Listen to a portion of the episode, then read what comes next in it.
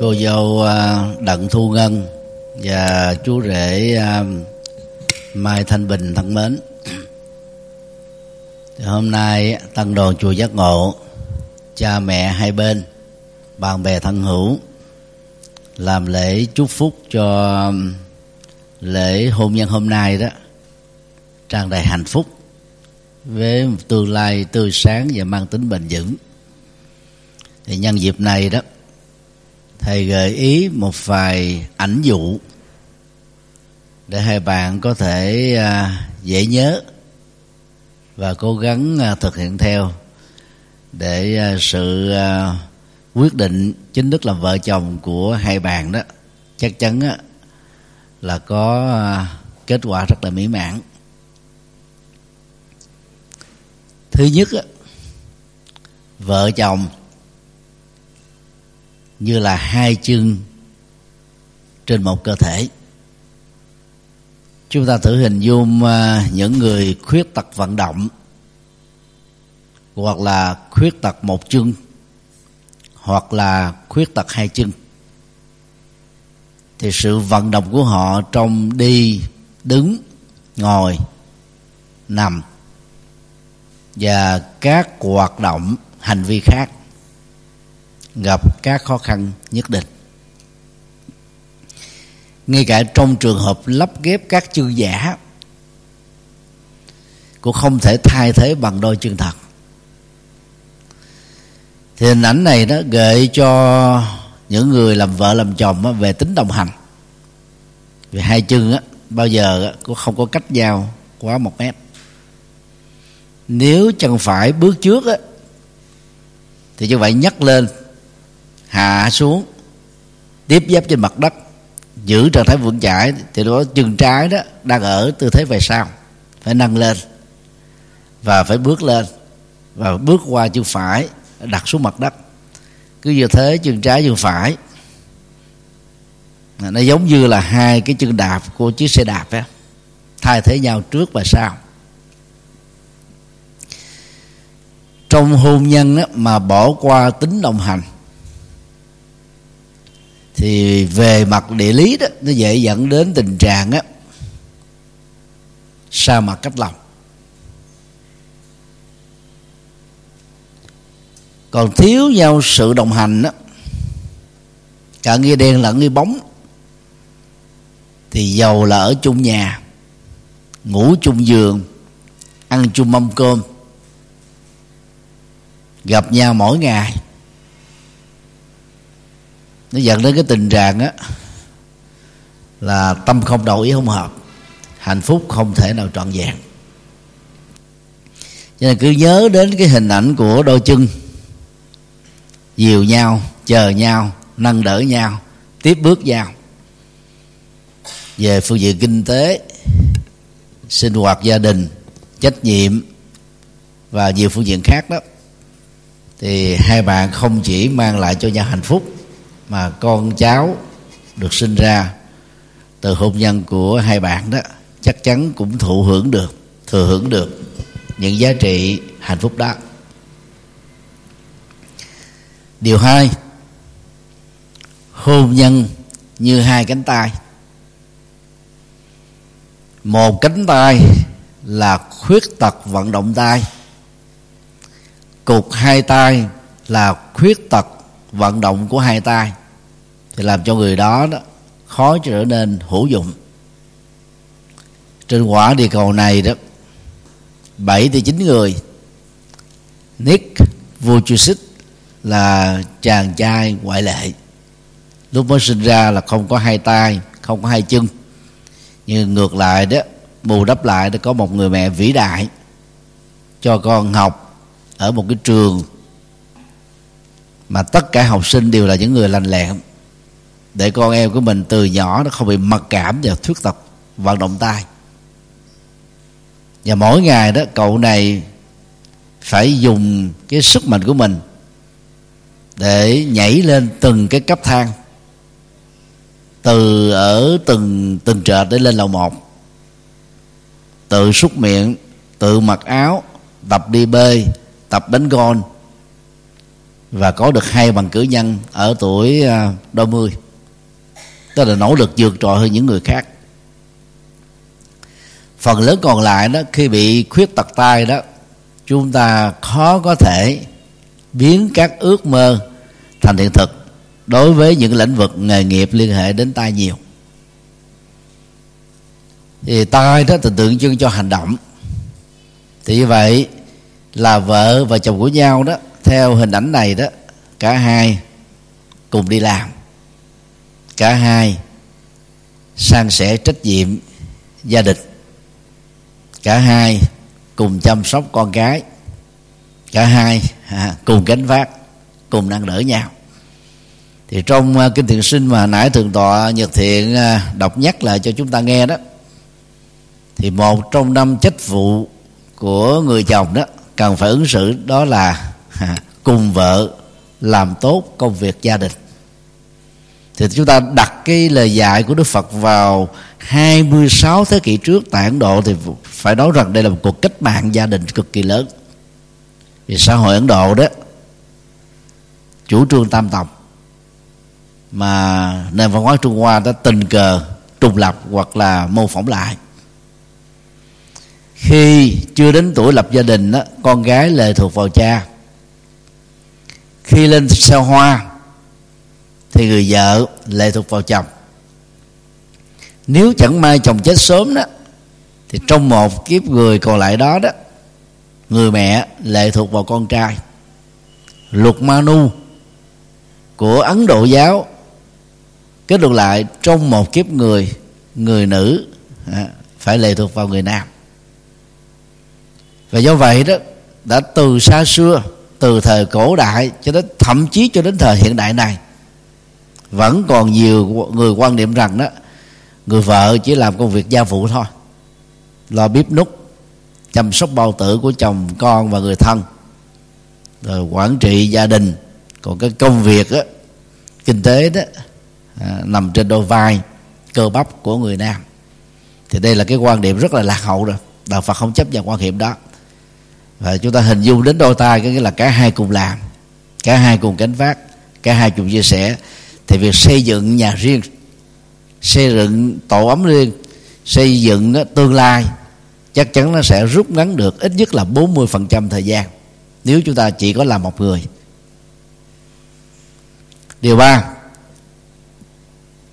vợ chồng như là cặp mắt. Nếu có một mắt thì được gọi là chọt mắt. Nếu mất khả năng nhìn ánh sáng, cả hai mắt thì gọi là mù.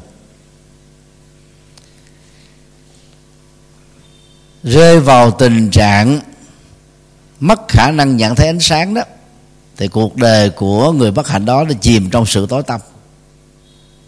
Mọi thứ đó rất là khó khăn. Dầu ngày nay đó nhiều chính phủ, nhiều tổ chức dân sự hỗ trợ cho những người khuyết tật mắt, có những nghề như là nghề massage hoặc là nghề chăm cứu. Bên cạnh đó đó thì à, có khoảng 10% những người à, khiếm thị có khả năng á, đánh đàn dạy đàn ca hát. Còn lại đó phần lớn là thất nghiệp. Và suốt cuộc một kiếp người đó họ bị giới hạn trong những à, khó khăn đó. Con mắt trong đạo Phật là tượng trưng cho nhận thức. Đỉnh cao của nhận thức không chỉ dừng lại ở nhận thức đúng mà là trí tuệ. Trí tuệ đó được xem á, là chiếc chìa khóa giải quyết tất cả các vấn nạn cá nhân gia đình cộng đồng quốc gia khu vực và toàn cầu. Cho nên đạo phật vì thế mà được gọi là đạo tỉnh thức. Cái chữ phật có nghĩa là tỉnh thức. Đạo phật có nghĩa là con đường tỉnh thức con đường minh triết con đường sáng suốt con đường trí tuệ. Do đó chúng ta liên tưởng hai con mắt trái và phải tượng trưng cho à, trí khôn tập thể của vợ và chồng. Hai cái đầu bao giờ cũng hơn một cái đầu. Hai con mắt quan sát hai sự thông minh gộp lại vẫn hơn là làm solo. Do đó hai bạn cần phải chia sẻ với nhau những cái kế hoạch những cái chương trình à, đừng có giấu lẫn nhau. Bởi vì khi về ở chung một nhà rồi đó thì à, cái sự góp ý của còn lại thậm chí có những trường hợp là phản biện gia đình. Nó làm cho chúng ta vỡ lẽ ra những vấn đề mà đôi lúc mình nhìn ở một phương diện. Mình cho rằng là mình đã đủ thông minh không cần đến cái cái góc nhìn của người khác. Cái góc ý người khác là lúc chúng ta dễ bị uh, chủ quan. Và những cái sai sót phần lớn nó là hệ quả của cái tư duy chủ quan. Lấy mình là quy chiếu mình là đúng mình là số một mình là tất cả cho nên hai bạn cố gắng chia sẻ sự hiểu biết lẫn nhau. Và và cái quyển kinh Phật cho người tại gia cũng như uh, quyển uh, chìa khóa hạnh phúc gia đình mà thầy vừa từ tội nhật thầy vừa trao tặng cho quý vị đó.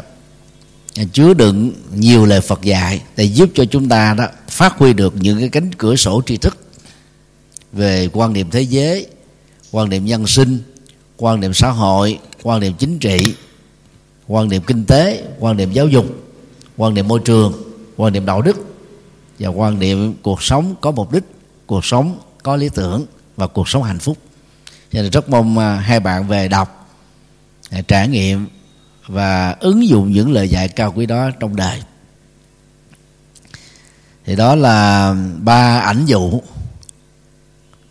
Vợ chồng như đôi chân, vợ chồng như đôi tay vợ chồng như đôi mắt. Và trước khi à, kết thúc đó thì thầy nhắc thêm một cái ánh dụ cuối cùng. Vợ chồng á, giống như một cái miệng thôi.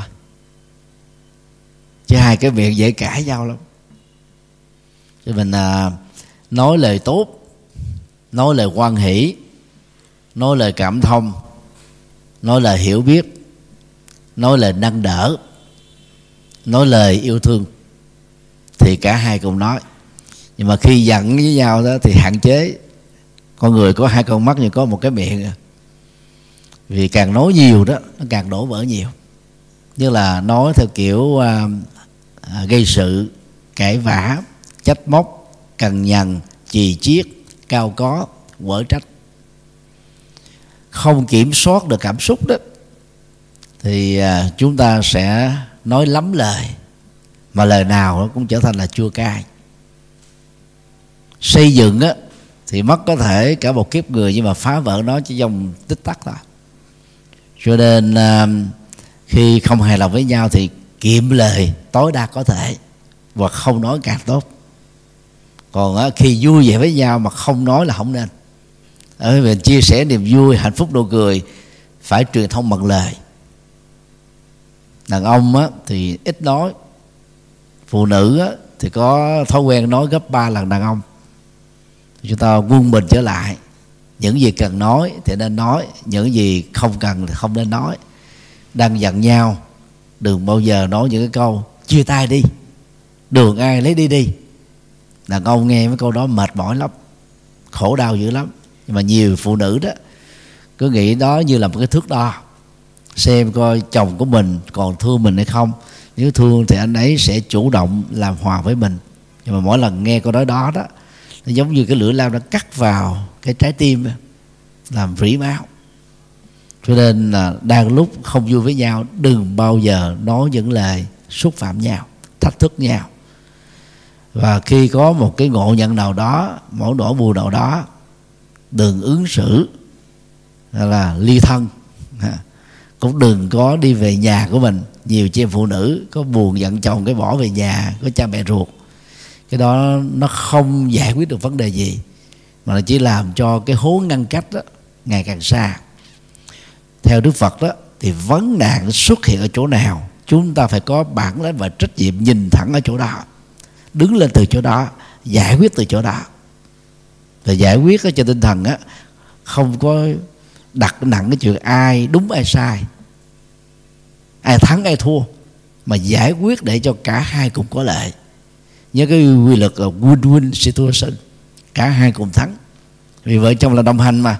Một người trong hai người vợ và chồng mà thắng á, thì cuộc hôn nhân đó bị thất bại. Nên nhớ những điều đó. Thì thay mặt tăng đoàn chùa giác ngộ thầy à, chúc à, đôi vợ chồng à, mai thanh bình và đặng thu ngân được trăm năm hạnh phúc dạng sự như ý tương lai tươi sáng vạn sự hanh thông sở nguyện tùy tâm nam mô công đức lâm bồ tát ma hà tát chúng con kính tri ân sư phụ có đôi lời đạo từ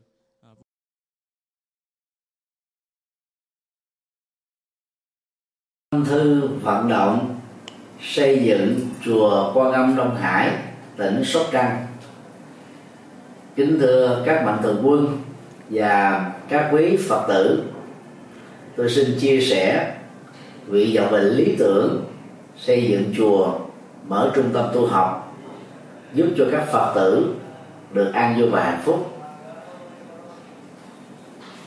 Chánh pháp lưu truyền do công dấn thân của hàng tăng sĩ theo môn hương thịnh nhờ hạnh dân cúng của người tại gia. Tục ngữ việt nam có câu xây chùa tạo tượng đúc chuông. Ba công đức ấy thập phương nên làm. Giá trị của ngôi chùa là rất cao quý. Như hòa thượng mãn giác đã nêu mái chùa che chở hồn dân tộc, nếp sống bao đời của tổ tông. Thực vậy, đã từ lâu, ngôi chùa Phật giáo không chỉ là không gian tâm linh, nơi tu học đạo đức, thiền định và trí tuệ của các tăng sĩ, còn là trung tâm giáo dục, văn hóa, đạo đức và sinh hoạt cộng đồng của người dân địa phương, giúp mọi người quay về chánh đạo, bỏ mê tín dị đoan, khép lại khổ đau, mở ra an vui và hạnh phúc. Vì hạnh nguyện hoàn pháp là nhiệm vụ, lễ sinh làm sự nghiệp, ở phạm vi rộng lớn, cho mọi thành phần, xã hội và nhóm lứa tuổi khác nhau. Ba thập niên rưỡi qua, từ năm 1984 đến nay 2019 tôi đã không ngừng nỗ lực trên cầu Phật đạo, dưới độ nhân sinh. Theo tinh thần phụng sự nhân sinh, tốt đời, đẹp đạo, sáng soi đạo pháp, hộ quốc an dân. Tuy nhiên, do giới hạn không gian trong 850 mét vuông, chùa giác ngộ, thành phố Hồ Chí Minh do tôi làm chủ trì giàu từ năm 2016 sau khi khánh thành, sau đợt trùng tu, có đến 7 tầng lầu. Cũng chỉ đủ sức chứa cho khoảng 1.200 người tu học cùng một lúc. Đối với tu học nội trú như khóa xuất gia vô duyên chỉ đủ sức chứa 175 người ngủ lại về đêm. Do vậy, nhằm mang lại các lợi ích cho hàng vạn phật tử hữu duyên chùa giác ngộ. Càng có thêm nhiều ngôi chùa chi nhánh ở các tỉnh thành để nhân rộng mô hình tu học sẵn có, mang tính nhập thế, hiệu quả cao. Với nguyện ước chân thành đó, tôi được sự giúp đỡ rất tận tình của ban trị sự, giáo hội Phật giáo Việt Nam, tỉnh Sóc Trăng và thể theo tâm nguyện của Phật tử địa phương. Ủy ban nhân dân tỉnh Sóc Trăng tại công văn số 540 ngày 30 tháng 3 2018 đã chấp thuận chủ trương cấp 18 hecta đất và giao tôi làm chủ trì chùa Quan Long Hải tại khu du lịch Hồ Bể, xã Vĩnh Hải, thị xã Vĩnh Châu, tỉnh Sóc Trăng. Vào ngày à, 20 tháng 5 2018, công trình này được động thổ xây dựng với sự tham dự của 3.500 Phật tử tại địa phương và các tỉnh thành lân cận. Theo kế hoạch, quý 2 2019 kể từ khi được giấy phép thì công trình xây dựng này sẽ được hoàn tất trong vòng 3 đến 4 năm. Chùa Quan Quân Hải có các hạng mục gồm cổng tam quan, tòa chính điện cao 30 m gồm một trệt và một lầu. Mỗi sàn 3.000 mét vuông diện tích có sức chứa với từng trệt và lầu một là khoảng 6.000 người tu học cùng một lúc. Ngoài nhà tổ tăng xá thì chùa ông Đông Hải sẽ có từ 6 đến 8 khách xá một trệt ba lầu có sức dung chứa cho hàng ngàn phật tử tu học. Tượng đài tiêu biểu tại chùa này đó là tượng Bồ Tát Quan Thế Âm, hướng về biển Đông, cao 49 mét, gồm ba mặt, bảo vệ chủ quyền biển đảo của Việt Nam, cũng như là sự bình an của người dân tại địa phương. Trong à, ngôi chùa này đó, ngoài các tượng đài Phật, Bồ Tát, A La Hán thì còn có công viên Phật, công viên Hòa Bình, công viên văn hóa và công viên tình thương với các tượng đài và các biểu tượng bằng đồng, bằng đá từ 1 m sáu cho đến 3 m tổng chi phí xây dựng chùa ông Đông Hải khoảng 300 đến 350 tỷ đồng Việt Nam khi hoàn thành đây sẽ là trung tâm tu học lớn, phát triển Phật giáo, thực tập tỉnh thức, trải nghiệm từ bi, có khả năng phục vụ từ 5 đến 6 ngàn Phật tử tu học đời trú cùng lúc. Tôi cho rằng Phật sự to lớn mang tầm vóc phụng sự nhân sinh cho hàng vạn người nêu trên, chỉ có thể sớm được hoàn thành là nhờ vào sự phát tâm bồ đề cúng dường tịnh tài tịnh vật tịnh lực của các mạnh thường quân và các phật tử gần xa. Vì mục đích truyền bá chân lý phật, làm lệ lạc nhân sinh, tôi tha thiết, kêu gọi và kính mong các mạnh thường quân, các doanh nghiệp, các tổ chức, các cá nhân và các phật tử trong và ngoài nước hãy phát tâm đóng góp tịnh tài cho công trình này để mang lợi lạc cho nhân sinh. Với niềm tin vào Phật pháp và sự trợ duyên của quý tôn đức tăng ni, nhất là sự phát tâm của các quý phật tử thập phương, tôi tin rằng công trình chùa quan âm đông hải sớm được hoàn thành viên mãn. Ân đức của toàn thể quý vị là động lực to lớn giúp thầy trò chúng tôi phụng sự nhiều hơn nữa cho Phật giáo và dân tộc Việt Nam. Tôi thành kính tri ân tán dương công đức, cúng dường của các quý vị, nguyện cầu hồng ân Phật pháp tăng gia hộ quý vị, thân tâm an lạc, phước lộc thọ tràn đầy, sở nguyện tùy tâm, các tường như ý. Nam mô công đức lâm bồ tát. Nam mô quan hỷ tạng bồ tát ma ha tát. Đạo phật ngày nay dân hiến đạo phật ngày nay huy hoàng đạo phật năm châu bốn biển dựng xây tinh độ chân gian. Đạo phật ngày nay dân hiến đạo phật ngày nay huy hoàng đạo phật năm châu bốn biển dựng xây tinh độ chân gian.